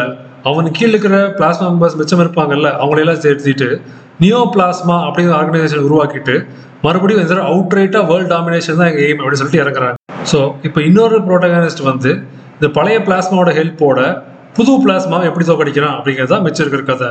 இது டூ இயர்ஸ் ஆஃப்டர் பிளாக் அப்படிங்கறனால பிளாக் அண்ட் ஒயிட் டூவில் நிறைய விசிபிள் சேஞ்சஸ் தெரியும். அதாவது நிறையா எம்டி பிளாட்ஸாக இருந்த லேண்ட்ஸ் எல்லாம் புதுசாக பில்டிங்ஸ் இருக்கும். மோர் ஓவர் ரெண்டு பழைய ஜிம் லீடர்ஸ் ரிட்டையர் ஆகிட்டு அவங்களுக்கு பதிலாக ரெண்டு புது ட்ரெயினர்ஸ் ஜிம் லீடர்ஸாக அப்பாயிண்ட் பண்ணியிருப்பாங்க. அது மட்டும் இல்லாமல் பிளாக் அண்ட் ஒயிட் கேம்ஸை வந்து ஈஸ்ட்லேருந்து ஆரம்பிச்சிருப்போம். இந்த பிளாக் டூ அண்ட் ஒயிட் டூவை வெஸ்ட்லேருந்து ஆரம்பிச்சிருப்போம். ஈஸ்ட் ரீஜனும் அவைலபிள் தான். But they are available after beating the elite four gameplay wise ரொம்ப முக்கியமான பாசிட்டிவ்ஸ் அப்படின்னு பார்த்தோம்னா இந்த கேம்ஸோட பேக்ரவுண்ட் ஸ்கோர் ரொம்ப பிரமாதமாக இருக்கும். அது மட்டும் இல்லாமல் நம்ம போன ஜென்ரேஷனில் நெகட்டிவாக சொன்ன பிரேக்கபிள் டிஎம்ஸை இந்த தடவை அன்பிரேக்கபிள் டிஎம்ஸாக கொடுத்துருக்காங்க. இப்படி என்னதான் நம்ம இந்த ஜென்ரேஷனுக்கு நல்லது சொல்லிட்டே போனாலும் ரெண்டு மெயின் ஃப்ளாஸ் இருக்குது ஒன்று வந்து புதுசாக நூற்றி ஐம்பத்தாறு பொக்கிமான் ஸ்பீசிஸை இன்ட்ரடியூஸ் பண்ணாலும் எல்லாமே ஜென் ஒன் ஜென் டூ கேம்ஸில் இருந்த பொக்கிமானோட ரிப் ஆஃப் அப்படின்னே சொல்லலாம். ரெண்டாவது ஃப்ளா இந்த பொக்கிமான் ஆனிமே வந்து இந்த ஜென்ரேஷனில் ரொம்ப ரொம்ப ரொம்ப பேடாக இருந்துச்சு. ஸோ என்னோட ஒப்பீனியனில் வேர்டிக்ட் அப்படின்னு பார்த்தோம்னா very good games very bad anime next generation அதாவது ஜென்ரேஷன் சிக்ஸ் வந்து it is set in the region of Kalos இந்த காலோஸ் அப்படிங்கிற ரீஜன் வந்து it is based on real life France ஃப்ரான்ஸ்னாலேயோ என்னவோ இந்த ரீஜனோட தீமே ஏஸ்தட்டிக்ஸ் தான். இந்த ரீஜனோட பிளாட் என்னன்னா எப்பவும் போல நம்ம புது ப்ராட்டகானிஸ்ட் பதினோரு வயசு ஆனவொடனே என்னோட பொக்கிமான் ஜேர்னியை ஆரம்பிக்கிறான். அப்போது we come across guy called Lysandre Lysandre வந்து லைசாண்டர் லேப்ஸ் அப்படிங்கிற கம்பெனியோட சிஇஓ அது மட்டும் இல்லாமல் is very rich and is a huge philanthropist practically speaking he owns most of Kalos அப்படியே நம்ம ஜிம் சேலஞ்சும் பாக்கெட் சேலஞ்ச் கம்ப்ளீட் பண்ணிட்டு கொஞ்சம் கொஞ்சம் போக போக போக தான் தெரியுது. இந்த ரீஜனோட ஈவில் டீமான ஃபிளாருக்கு அவன் தான் தலைவன். இந்த டீம் ஃப்ளேரோட கோல் என்னன்னா is to create a beautiful and better world while making money eliminating everyone who does not follow their standards இவனுங்களும் orange colour dress தான் போட்டிருக்காங்க. ஒரு வேலை இருக்குமோ? இந்த ரீஜனோட லெஜண்டரி போக்கிமான் வந்து Xerneas responsible for life and Yveltal responsible for death there is a third legendary Zygarde அப்படின்னு சொல்லிட்டு. அது என்ன பண்ணுவோம்னா இந்த லைஃபுக்கும் டெத்துக்கும் ஒரு பேலன்ஸ் கிரியேட் பண்ணும். இந்த காலோஸ் ரீஜனில் there is an ancient weapon capable of vaporising people அந்த வெப்பனை பவர் பண்ணுறது வந்து இந்த மூணு லெஜெண்டரிஸ் தான். ஸோ இந்த ஃப்ளேர் என்ன ட்ரை பண்ணுறாங்கன்னா இந்த மூணு லெஜெண்டரிஸை கேப்சர் பண்ணி அந்த வெப்பனுக்கு பவர் பண்ணி அவங்கள ஃபாலோ பண்ணாத எல்லாத்தையும் அழிச்சிடலாம் அப்படின்னு சொல்லிட்டு. ஆனால் இந்த ஃப்ளேருக்கு தெரியாத விஷயம் என்னன்னா அந்த ஏன்ஷியன் வெப்பரை ஃபயர் பண்ணோம் அப்படின்னா it destroys everything every living thing on earth regardless of சங்கி சி ஃப்ளேர் ஆர் நாட் அப்புறம் நம்ம போய் அவன் தலையில் ரெண்டு போர்டு போட்டு நீ பண்ணுற தப்புடா முட்டாள்தனடா அப்படின்னு சொல்லிட்டு அவன் தோக்கடிச்சதுக்கு அப்புறமும் அவன் திருந்த மாட்டான். அண்டர் பவர்டாக இருக்கிற அந்த வெப்பனை ஃபயர் பண்ணி அந்த பில்டிங் மட்டும் கொலாப்ஸ் ஆகும் அது அடியில் மாட்டிக்குவான். ஸோ இந்த டீம் ஃபிளேரோட சாக முடிஞ்சுது. இந்த கேம்லேயும் சில நியூ ஃபீச்சர்ஸ் இன்ட்ரடியூஸ் பண்ணாங்க. ஃபர்ஸ்ட் மேஜர் ஃபீச்சர் அப்படின்னு பார்த்தோம்னா புதுசாக ஃபேரி டைப் அப்படின்னு ஒரு டைப் இன்ட்ரடியூஸ் பண்ணுறாங்க இது எதுக்குன்னா ப்ரீவியஸாக ஓவர் பவர்டாக இருந்த டிராகன் டைப்பை நர்வ் பண்ணுறதுக்காகவும் இந்த யூஸே இல்லாமல் இருந்த அந்த பாய்சன் டைப்பையும் ஸ்டீல் டைப்பையும் பஃப் பண்ணுறதுக்காகவும் இது போக ஸ்டாண்டர்லோனாகவே ஓவர் பவர்டாக இருந்த சில பொக்கிமான் ஸ்டாட்ஸை நர்வ் பண்ணியிருந்தாங்க. அப்புறம் அண்டர் பவர்டாக இருந்த சில பொக்கிமானோட ஸ்டாட்ஸை பஃப் பண்ணியிருந்தாங்க. ரெண்டாவது மேஜர் நியூ ஃபீச்சர் அப்படின்னு பார்த்தோம்னா மெகா எவல்யூஷன்ஸ் மெகா எவல்யூஷன்ஸ் வந்து தேர் டெம்பரவரி எவல்யூஷன்ஸ் பேட்டிலில் மட்டும்தான் யூஸ் பண்ண முடியும். லைக் பவர் ரேஞ்சர்ஸில் வர ரெட் ரேஞ்சரோட பேட்டிலைசர் மாதிரி. கொஞ்ச நேரம் யூஸ் பண்ணிக்கலாம். அதுக்கப்புறம் அந்த பேட்டில் முடிஞ்சதுக்கப்புறம் அந்த பழைய போக்கிமானோட பழைய ஃபார்முக்கே ரிவர்ட் ஆயிரும். இதனால சில அண்டர் பவர்டு போக்கிமான யூஸ் பண்ண முடிஞ்சது. இந்த செட் ஆஃப் கேம்ஸ் தான் முதல் முதல்ல த்ரீ டியில் வந்த core series games so obviously graphics ரொம்ப நல்லாவே இருந்துச்சு. இது எல்லாத்தையும் விட ஒரு மிகப்பெரிய அட்ராக்ஷன் இந்த கேமுக்கு அப்படின்னா இதோட ஆனிமே இது நாள் வரைக்கும் பதினோரு வயசுக்கான மெச்சூரிட்டியே இல்லாமல் behave பண்ணிருந்த Ash for the first time எனக்கும் மெச்சூரிட்டி வந்துருச்சு சித்தப்பா அப்படிங்கிற மாதிரி ப்ராப்பராக ஒரு நல்ல பொக்கிமான் ட்ரெயினராக இத்தனை நாள் எக்ஸ்பீரியன்ஸை யூஸ் பண்ணிட்டான். இந்த ஆனிமேவோட ரேட்டிங் எவ்வளோ நல்லா இருந்துச்சுன்னா இது ஒரு போக்கிமான் ஆனிமே இல்லாமல் ஒரு ஸ்டாண்டலோன் கார்டன் நெட்ஒர்க் சீரீஸாக எடுத்திருந்தாலே இது ரொம்ப நல்ல ஹிட் ஆகிருக்கும் அந்த அளவுக்கு சூப்பராக இருந்துச்சு. இதோட ஃப்ளாஸ் அப்படின்னு பார்த்தோம்னா முதல் ஃப்ளா ரொம்ப ஃபேன் சர்வீஸ் பண்ண மாதிரியே இருந்துச்சு. இது முந்தின ஜென்ரேஷன் கோர் சீரிஸ் கேம்ஸ்லேயுமே ப்ரீவியஸ் ஜென்ரேஷனோட ஸ்டார்டர்ஸை போஸ்ட் கேமில் தரது ஒன்று தான் ஆனால் போஸ்ட் கேமில் தருவாங்க. ஆனால் இங்கே செகண்ட் ஜிம்முக்கு முன்னாடி தர்றாங்க. ஸோ இது நோஸ்டாலஜியாவை தூண்டுறக்கா என்னன்னு தெரில பட் கான்டோ ஸ்டார்டர்ஸ் எத்தனை தடவை நம்ம பார்த்துட்டோம்ல அது மட்டும் இல்லாமல் சினோ ரீஜன்லேயே ரொம்ப ஃபேமஸான லுக்காரியோவை சும்மா just like that third gym badge முடிச்ச உடனே கொடுத்துட்றாங்க.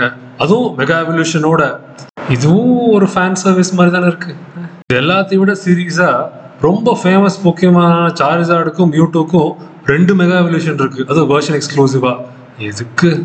இதுக்கும் ஒரு படி மேலே போய் இந்த தடவை எழுபத்தி ரெண்டு நியூ ஸ்பீசிஸ் தான் இன்ட்ரடியூஸ் பண்ணுறாங்க அதாவது ஒரு நியூ ரீஜனுக்கு போனான்னா அந்த ரீஜனுக்கு நேட்டிவ் போக்கியமான வச்சு விளையாடுறது தான் ஒரு த்ரில்லே இருக்கு. இப்போ பழைய போக்கியமானையே டம்ப் பண்ணி புது போக்கியமான கம்மியை வச்சு ஹேண்ட் ஓவர் வேற பழைய போக்கியமான பண்ணும்போது ஒரு மாதிரி புளிச்சு போன மாதிரி ஆயிடுது ஆன ஹோல் பார்த்தோம்னா ஒரு மாதிரி நோஸ்டாலஜியாவை தூண்டுற மாதிரியாவும் புது கேமர்ஸுக்கு இதுக்குள்ள இழுக்கிறதுக்கான ஒரு கிளிக் பைட் மாதிரியுமே ப்ளஸ் ரொம்ப ஈஸி கேம் பிளே மாதிரியும் தோணுச்சுது. இந்த கேம் வந்து ஒரு வருஷம் கழிச்சு இந்த பழைய Ruby and சாஃபயரை Omega Ruby and Alpha Sapphire அப்படின்னு ரீமேக் பண்ணுறாங்க இந்த கேம்ஸில் பார்த்தோம்னா சில நியூ மெகா எவல்யூஷன்ஸ் சில நியூ ஃபீச்சர்ஸ் லைக் சோரிங் அந்த மாதிரி சில நியூ ஃபீச்சர்ஸ் இருந்தாலுமே இது எல்லாத்தையுமே முதல்லயே ட்ரெய்லர்ஸ் அண்ட் அனௌன்ஸ்மெண்ட் ட்ரெய்லர்ஸ்லேயே ஸ்பாயில் பண்ணிட்டாங்க. ஸோ எந்த ஒரு சர்ப்ரைஸுமே கிடையாது. அதுவும் இல்லாமல் எமரல்ல இருந்த போஸ்ட் கேம் ஃபீச்சரான பேட்டில் ஃப்ரான்டியரையும் தூக்கிட்டாங்க. ஆப்வியஸ்லி இது ரூபி அண்ட் சஃபேர் ரீமேக்ஸ் தான். ஆனாலும் ஆட் பண்ணியிருக்கலாமே இதனால ஜென்த்ரி ரீமேக்ஸ் நான் குறை சொல்கிறேன்னு இல்லை. ஜென்த்ரி ஆன் இட்ஸ் ஓனே வந்து ரொம்ப நல்ல ஜென்ரேஷன் தான். ஆனால் அதோட மெயின் ஃபீச்சர்ஸை கொண்டு வரல நோ சர்ப்ரைசஸ் அப்படிங்கிற போது ஒரு சின்ன வருத்தம் அவ்வளோதான் ஸோ ஜென்ரேஷன் சிக்ஸுக்கு ஒரு சின்ன வேர்டிக்ட் ஒன்று சொல்லணும் என்னோட ஒப்பீனியனில் அப்படின்னு பார்த்தோம்னா வெரி குட் அனிமே டீசெண்டான ஸ்டோரி உள்ள கேம் ஆனால் கொஞ்சம் இம்ப்ரூவ்மெண்ட்ஸ் இருந்திருக்கலாம் அங்கே இங்கே அண்ட் ஃபேன் சர்வீஸ் கொஞ்சம் கம்மி பண்ணுங்கப்பா. நான் moving on to generation seven generation seven games are set in the region of Alola இந்த அலோலா அப்படிங்கிறது வந்து அமெரிக்காவில் இருக்கிற ஹவாய் ஐலண்ட்ஸை பேஸ் பண்ணது தான் இந்த அலோலா ரீஜனோட தீம் பார்த்தீங்கன்னா அடாப்டபிலிட்டி இந்த ரீஜனில் மூணு மெயின் ஃபீச்சர்ஸ் இன்ட்ரடியூஸ் பண்ணாங்க. ஃபர்ஸ்ட் வந்து அலோலா ஃபார்ம்ஸ் அலோலா ஃபார்ம்ஸ் அப்படின்னா ஆல்ரெடி இருந்த மற்ற ஜென்ரேஷனில் இருக்கிற பொக்கிமான் அலோலா ரீஜனில் எப்படி புதுசாக இவால்வ் ஆயிருக்கு? அந்த ரீஜனுக்கு அடாப்ட் ஆகி எப்படி புது டைப்ஸ் புது ஷேப்ஸ் புது ஃபார்ம்ஸ் கிடைச்சிருக்கு அப்படிங்கிறது தான் அலோலா ஃபார்ம்ஸ் அப்படிங்கிற கான்செப்ட் ஃபார் எக்ஸாம்பிள் பல்பிக்ஸ் அப்படிங்கிற ஃபயர் ஃபாக்ஸ் இங்கே அலோலா ரீஜனில் ஒரு ஸ்னோவி மவுண்டன் இருக்கிறனால ஐஸ் ஃபேரி டைப்பாக மாறி இருக்கு ரெண்டாவது முக்கியமான ஃபீச்சர் அப்படின்னு பார்த்தோம்னா ஜி மூவ்ஸ் ஜென்ரேஷன் சிக்ஸில் எப்படி மெகா எவல்யூஷன் வந்து ஒரு போக்கிமானுக்கு டெம்பரரி பூஸ்ட் கொடுத்துச்சோ அந்த மாதிரி ஒரு ஸ்பெஷல் மூவ் ஒரு ஃபினிஷிங் மூவ் அப்படிங்கிற மாதிரி ஒரு கான்செப்ட் தான் இந்த ஜி மூவ் பேசிக்கலாக ஒரு மூவோட மெகா எவல்யூஷன் மாதிரி. மூணாவது மெயின் ஃபீச்சர் அப்படின்னு பார்த்தோம்னா அல்ட்ரா பீஸ் அதாவது இது லெஜெண்டரி பொக்கிமான்ஸ் கிடையாது. ஆனால் normal பொக்கிமானோட powerful Pokemon which appear from other dimensions or other galaxies simply put super powered alien Pokemon இது போக ஜிம் சேலஞ்ச் கான்செப்டே இந்த பொக்கிமான் கேமுக்காக மாற்றிருந்தாங்க அதாவது முதல்ல எட்டு ஜிம் லீடர்ஸ் அண்ட் நாலு எலிட் ஃபோர் இருந்தாங்கல்ல அதுக்கு பதிலாக நாலு கஹூனாஸ் இருக்காங்க. அலோலா அப்படிங்கிற region is a group of four islands இந்த நாலு ஐலண்டுக்கும் ஒவ்வொரு கஹூனா இருக்காங்க. ஸோ ப்ரீவியஸ் ஜென்ரேஷன்ஸில் எட்டு ஜிம் லீடர்ஸுக்கு பதிலாக இங்கே நாலு கஹூனாஸை தோக்கடிச்சானா எலிட் ஃபோரை மீட் பண்ணுறதுக்கு போகலாம் ஆனால் இந்த நாலு கஹூனாஸை தோக்கடிக்கிறதுக்கு ஒவ்வொருத்தருக்கும் ஒன் ஆர் மோர் ட்ரையல்ஸ் இருக்கும். அந்த ட்ரையல்ஸில் you have to beat totem Pokemon இந்த டோட்டம் போக்கிமான் என்ன அப்படின்னா நார்மல் பொக்கிமான் தான் பட் சைஸ்லேயும் வெயிட்லேயும் பெருசாக இருப்பாங்க. ப்ளஸ் கொஞ்சம் ஸ்டாட் பூஸ்ட்டும் உங்களுக்கு இருக்கும். லைட்டாக கன்ஃபியூசிங்காக இருக்கலாம் தான் பட் என்ன பண்ணுறது முக்கியமான அந்த மாதிரி காம்ப்ளெக்ஸாக மாறிட்டே வருது.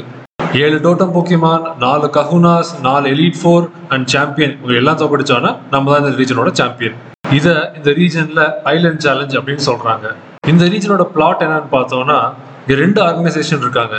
ஒருத்தவங்க வந்து டீம் ஸ்கல் இன்னொருத்தவங்க வந்து Aether Paradise Team Skull are petty thugs who steal for their living இவங்களை மெச்சூரிட்டி இல்லாத டீம் ராக்கெட்னு சொல்லலாம். செகண்ட் ஆர்கனைசேஷனான ஏத்தர் பாரடைஸ் அவங்க நல்லவங்க தான். என்ன பண்ணுவாங்கன்னா அப்யூஸ் பண்ணப்படுற பொக்கிமானையெல்லாம் ரெக்கவர் பண்ணி அதுக்கு ட்ரீட்மெண்ட் கொடுத்து மறுபடியும் வைல்ட் ரிலீஸ் பண்ணிடுவாங்க. டீம் ஸ்கல் லீடர் வந்து Guzma and Aether Paradise leader வந்து லூசமீன் இந்த ரெண்டு ஆர்கனைசேஷனையும் ஏன் நான் ஒட்டுக்கா சொல்கிறேன் அப்படிங்கிறத கொஞ்சம் பின்னாடி பார்ப்போம். இது தடவையும் புதுசாக ஒரு போட்டோகிராஃபிஸ்ட் பதினோரு வயசு ஆன உடனே தான் ஐலண்ட் சேலஞ்சை ஆரம்பிக்கிறான். அப்படி ஐலண்ட் சேலஞ்சு கண்டினியூ பண்ணிட்டே இருக்கும்போது ஒரு தடவை ஏத்தர் பேரடைஸுக்கு போகிறான் அந்த ஏத்தர் பேரடைஸுக்கு போய் லூசமீன்கிட்ட பேசிகிட்டு இருக்கும்போது ஒரு புதுசாக ஒரு வார்ம் ஹோல் மாதிரி ஓப்பன் ஆகுது. அதுக்குள்ளேருந்து டிஃப்ரெண்ட்டான ஒரு பீஸ்ட் வெளியே வந்து நம்மளோட சண்டை போட்டு திருப்பி உள்ளே போயிடுது இந்த வார்ம் ஹோல்லேருந்து வந்த பீஸ்ட் லூசமீனை ஃபேசினேட் பண்ணுது. அதனால் அதை பற்றி ரிசர்ச் பண்ண ட்ரை பண்ணுறாங்க இந்த ரிசர்ச்சுக்காக டீம் ஸ்கல்ல மர்சனரிஸா ஹையர் பண்றாங்க Now Guzma becomes the personal bodyguard for Lusamine. Lusamine is a middle-aged woman and she wants to remain beautiful forever. இந்த வார்ம் ஹோலுக்குள்ள போயிட்டான்னா எப்பவுமே பியூட்டிஃபுல்லா இருக்கலாம் அப்படிங்கிறத கண்டுபிடிக்கிறாங்க இதனால என்ன பண்றாங்க அந்த வார்ம் ஹோலை வந்து ஆர்டிஃபிஷியலா கிரியேட் பண்றதுக்காக இந்த ரீஜனோட லெஜெண்டரிஸான சோல்காலியோ அண்ட் லுனாலாவை சாக்ரிஃபைஸ் பண்ண ட்ரை பண்றாங்க எப்பவும் போல இந்த தடவையும் ஈவில் டீமை நம்ம ப்ரோட்டாகனிஸ்ட் ஸ்டாப் பண்ணுறான் அதுக்கு யார் ஹெல்ப் பண்ணுறாங்கன்னா லூசமீனோட பொண்ணான லில்லியும் பையனான கிளாடியனும். இதை பிளாட்டா வச்சு தான் Pokemon Sun and Pokemon Moon அப்படின்னு ரெண்டு வெர்ஷன்ஸ் ரிலீஸ் பண்ணுறாங்க இந்த ரீஜனில் real life animals and Hawaiian culture அப்படிங்கிற ரெண்டு ஆஸ்பெக்ட்ஸையும் மிக்ஸ் பண்ணி ரொம்பவே natural looking and smooth Pokemon designs கொடுத்துருக்காங்க. போக்கிமான் டிசைன்ஸ் மட்டும் இல்லாமல் இங்கே வர சீனரிஸ் பில்டிங்ஸ் கேரக்டர்ஸ் அப்படின்னு எல்லாத்துக்குமே well finished and smooth art work கொடுத்துருக்காங்க. இதில் வர ஜியூஐயும் ரொம்ப ஈஸி டு ஆக்சஸாகவும் ஹைலி டெவலப்டாகவும் இருக்கு.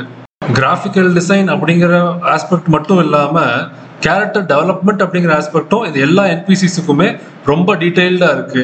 எல்லா மெயின் என்பிசிக்குமே ஒரு பேக் ஸ்டோரி இருக்குது ஒரு என்பிசிக்கும் இன்னொரு என்பிசிக்கு நடுவுலையுமே ஒரு ரிலேஷன் இருக்கு. அது போக வித் ப்ராக்ரஸிங் டைம் எல்லா என்பிசியுமே ஒரு நல்ல கேரக்டர் க்ரோத் காமிக்கிறாங்க. இந்த செட் ஆஃப் கேம்ஸில் டிஸ்அட்வான்டேஜ்னு சொன்னோம்னா முதல் டிஸ்அட்வான்டேஜ் எல்லா என்பிசிஸுமே நல்ல ஆட்டிடியூட் நல்ல கேரக்டர் டெவலப்மெண்ட் காமிக்கும் போது நம்ம பிளேயர் கேரக்டர் மட்டும் தத்தி மாதிரி சும்மாவே இருக்கா? ரெண்டாவது டிஸ்அட்வான்டேஜ் அப்படின்னா there is too much of hand holding and spoon feeding கேமை இனிஷியலாக ஸ்டார்ட் பண்ண உடனேவே செகண்ட் ஐலாண்ட் வரைக்கும் டுட்டோரியல் மட்டுமே இருக்கு. இது ஃபர்ஸ்ட் பிளே த்ரூக்கு ஓகே தான் but second time third time விளாடலாம் அப்படின்னு யோசிக்கும் போது ரொம்ப நேரம் ஆகுதே அப்படிங்கிற மாதிரி ஒரு இரிட்டேஷன் இருக்கும். இந்த சன் அண்ட் மூன் வந்து ஒரு வருஷம் கழிச்சு அல்ட்ரா சன் அல்ட்ரா மூன் அப்படின்னு ரெண்டு வருஷம் சொல்லி இன்ட்ரடியூஸ் பண்ணுறாங்க என்ன சொல்கிறாங்கன்னா சன் அண்ட் மூனே தான் இனி ஒரு ஆல்டர்னேட் டைம் லைன்லேருந்து இதை நம்ம பார்க்க போகிறோம் அப்படின்னு சொல்லிட்டு.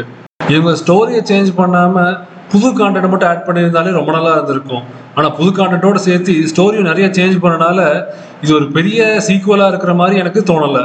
இந்த ஸ்டோரி சேஞ்சஸ்னால லில்லிக்கும் கிளாடியானுக்கும் அவங்களோட ரோலே ரொம்ப கம்மியான மாதிரி ஆயிரும். அதாவது மெயின் கேரக்டர்ஸ் வந்து ஏதோ சைட் கிக்ஸ் மாதிரி மாறிடுறாங்க. இந்த கேம்ஸ்ல யூசர் இன்டர்ஃபேஸை இன்னும் பெட்டர் பண்ணியிருந்தாலுமே இந்த ரோட்டாம் டெக்ஸ் நொய் நொய் நொய் நொய் நொய்னு பேசினே இருக்கு. இந்த கேம்ஸ் ஒரு அமேசிங் ஃபீச்சர் அப்படின்னு பார்த்தோம்னா மேன்டைன் சர்ஃப் இது ஒரு சாதாரண சர்ஃபிங் மினி கேம் தான் தெரியுது. ஆனால் இது விளாட ஆரம்பித்தோன்னா ஹைலி அடிக்டிங் இதில் ஜெயிக்க பாயிண்ட்ஸை வச்சு புது குடிஸ் எல்லாம் வாங்கலாம். பட் இந்த கே மினி கேமுக்காகவே இந்த கேம் விளாட்றதுக்கு நான் ரெக்கமெண்ட் பண்ணுவேன். பட் உங்களோட சாய்ஸ் தான். இந்த ஜென்ரேஷனோட அனிமே பார்த்தோம்னா இனிஷியலாக என்னதான் ஒரு மாதிரி டோன் டவுனாக இருந்தாலும் போக போக ஒரு புது டெப்த் இருந்துச்சு. எல்லா கேரக்டர்ஸுக்குமே ஒரு பேக் ஸ்டோரியை ப்ராப்பராக பில்ட் பண்ணியிருந்தாங்க. And for the first time ஒரு போக்கிமான் சாகிறத காமிச்சிருந்தாங்க. இதனால அனிமே வந்து இனிஷியலாக எனக்கு பிடிக்காட்டியும் போக போக வந்து இட் க்ரூ அப் ஆன்மி அப்படின்னே சொல்லலாம். ப்ளஸ் இந்த அனிமேல தான் முதல் முதல் ஆஷ் வந்து லீக் சாம்பியன் ஆகுறான்.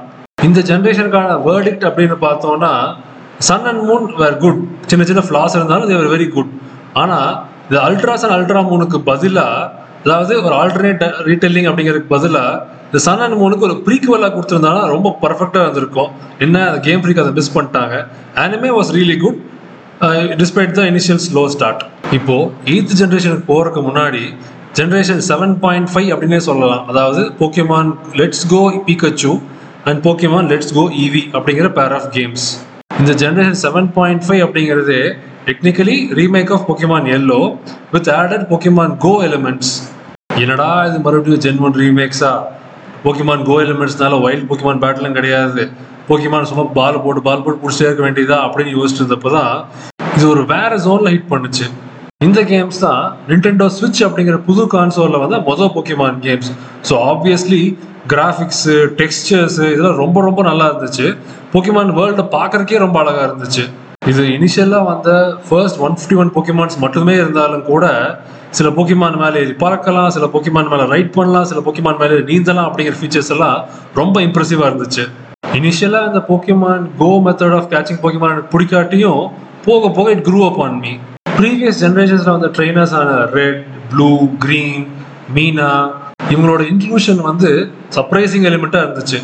அது மட்டும் இல்லாமல் டீம் ராக்கெட் ஆட்மினான ஆர்ச்சர் இன்க்ளூட் பண்ணது ஃபியூச்சர் ப்ரூஃபிங்காக இருந்துச்சு. அதாவது ஃபியூச்சரில் லெட்ஸ் கோ கேம்ஸ் வந்து ஜோட்டோ ரீஜனில் வந்தாலும் இது வந்து ஒரு கண்டினியூட்டியோடு இருக்கிற மாதிரியே டிசைன் பண்ணியிருந்தாங்க. இந்த கேம் என்னப்பா ரொம்ப ஈஸியாக இருக்குது அப்படின்னு சொல்கிறவங்களுக்காகவே ஓவர் லெவல் பண்ணாமல் விளாண்டோன்னா சில bosses like coach trainers gym leaders இவங்க எல்லாருமே கொஞ்சம் ஸ்ட்ராட்டஜி திங்க் பண்ணி காம்படிட்டிவ் மூவ் செட்ஸோடு இருந்தாங்க.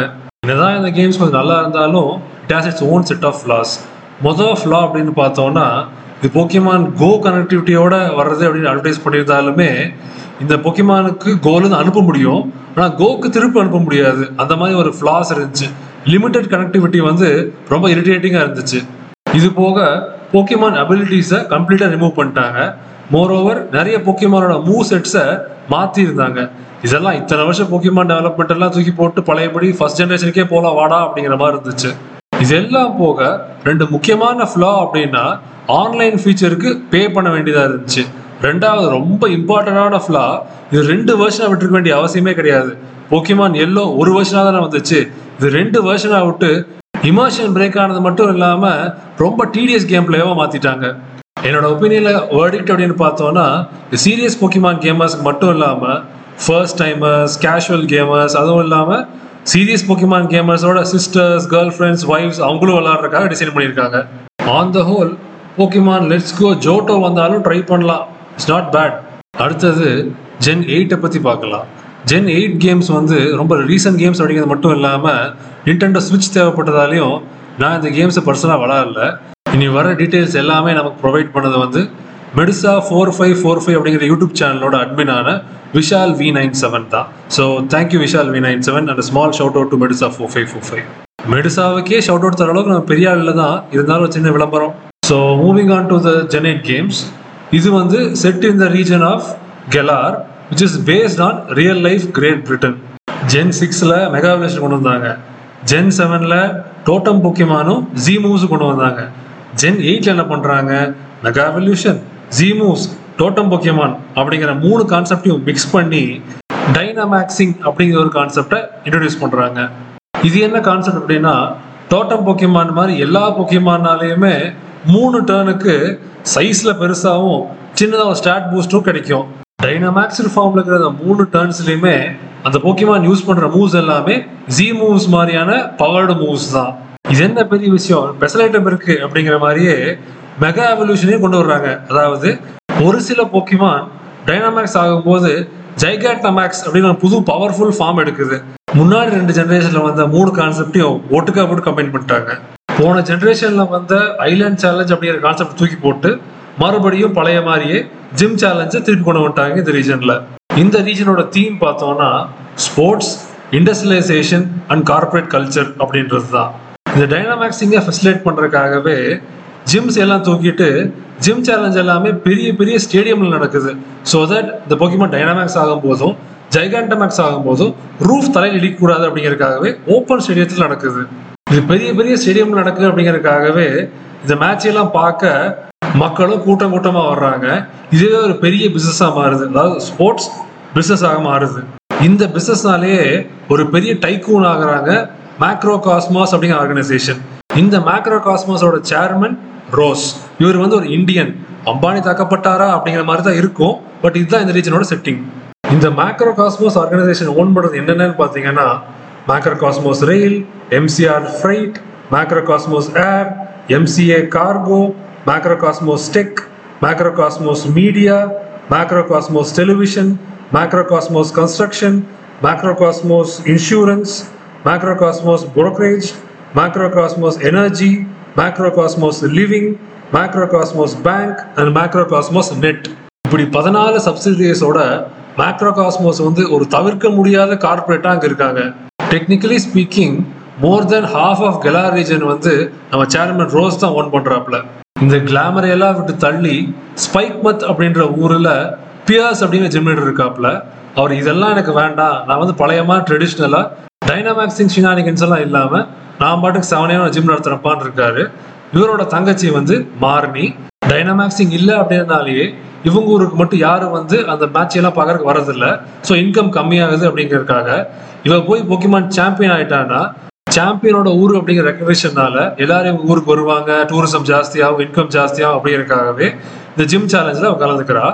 இந்த பொண்ணு எப்படியாச்சும் ஜெயிச்சிடணும் அப்படிங்கிறதுக்காகவே அந்த ஸ்பைக் பத் ஊருக்காரங்க என்ன பண்ணுறாங்க டீம் எல் அப்படிங்கிற ஒரு ஆர்கனைசேஷனை உருவாக்கி எல்லா வகையிலையுமே அந்த பொண்ணு எப்படியா ஜெயிச்சிடணும் அப்படிங்கிறதுக்கு ரொம்ப பாடுபடுறாங்க. அவங்க இன்டென்ஷன் வந்து பியூரா இருந்தாலும் சில டைம்ஸ் அத்துமீறி அவங்க வந்து மற்ற ஜிம் சேலஞ்சஸ் எல்லாமே கொஞ்சம் அப்ஸ்ட்ரக்ட் பண்ற மாதிரி விஷயங்கள்லாம் பண்றாங்க. பட் எண்டில் அவங்க தான் நமக்கு ரொம்ப ஹெல்ப் பண்றவங்களா மாறிடுறாங்க.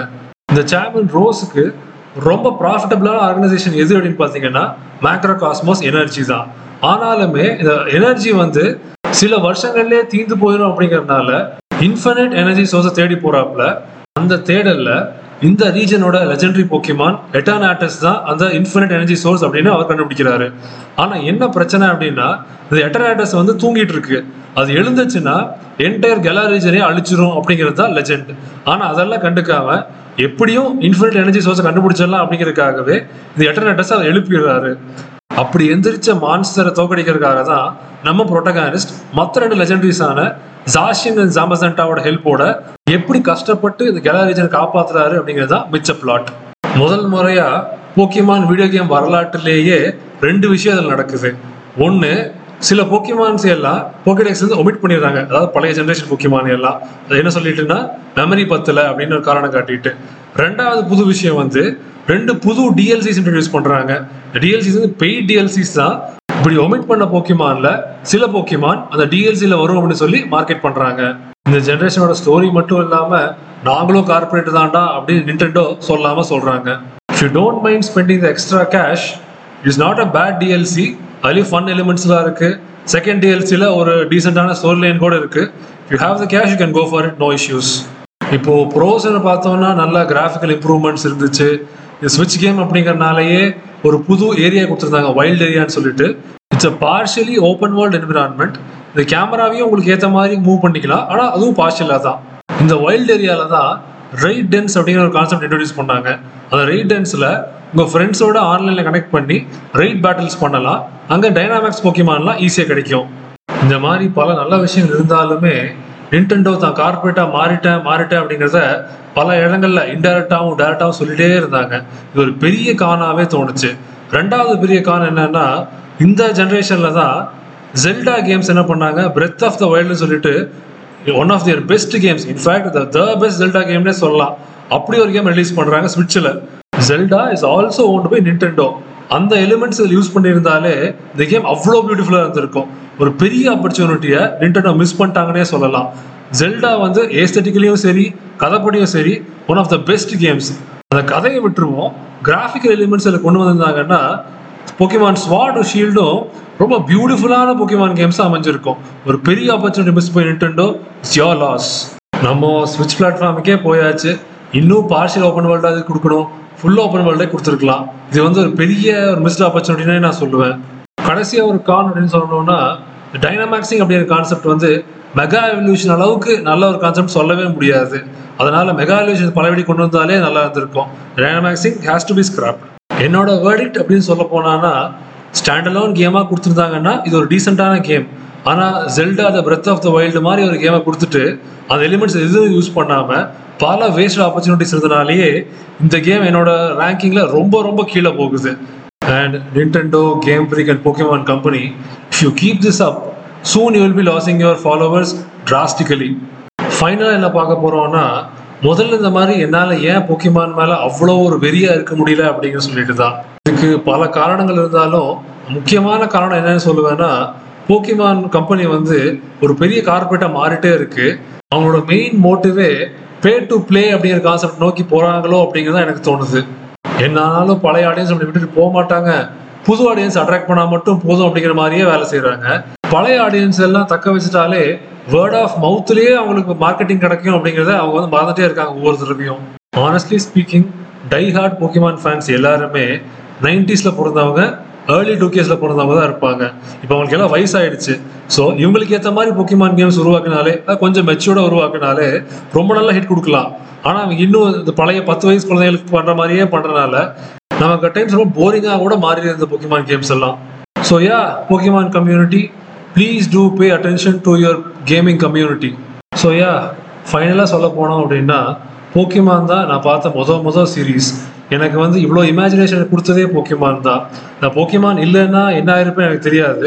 பட் இருக்கிறனால கண்டிப்பாக கொஞ்சம் பெட்டராக இருக்கேன்னே சொல்லலாம். நான் நடுவில் ஒரு மாதிரி டிப்ரெஷன் ஃபேஸ் இருந்தப்போ என்னை மேலே தூக்கி விட்டது போக்கிமான் தான். ஸோ நான் ஒரு லாயல் போக்கிமான ஃபேனாக இருப்பேன் தான். இல்லைன்னு சொல்லலை. ஆனால் இதே மாதிரி பழைய போக்கிமான் ஃபேன்ஸை இக்னோர் பண்ணுறதுக்கு போக்கிமான் கம்பெனி ரெடியாக இருந்துச்சுன்னா நாங்களும் முக்கியமான ஃபியூ இயர்ஸ் பாய்காட் பண்ண ரெடியாக தான் இருக்கோம் அப்படிங்கிறத இதில் சொல்லிக்க விரும்புகிறேன் நம்மளோட முதல் பாட்காஸ்ட்டை கேட்ட எல்லாத்துக்கும் ரொம்ப நன்றி. இது நம்ம முதல் பாட்காஸ்ட் அப்படிங்கிறனாலே சில டெக்னிக்கல் இஷ்யூஸ் இருந்திருக்கும் சில ஃப்ளோ எரர்ஸ் இருந்திருக்கும் ஒரு மாதிரி ப்ரொனன்சியேஷனில் ப்ராப்ளம்ஸ் இருந்திருக்கும். அதையெல்லாம் டாலரேட் பண்ணதுக்கு ரொம்ப நன்றி. இனிமேல் வர எபிசோட்ஸில் கொஞ்சம் கொஞ்சம் இம்ப்ரூவ் பண்ணி கொஞ்சம் பெட்டர் பண்ணிக்கலாம். So yeah thank you for coming and stay tuned for more content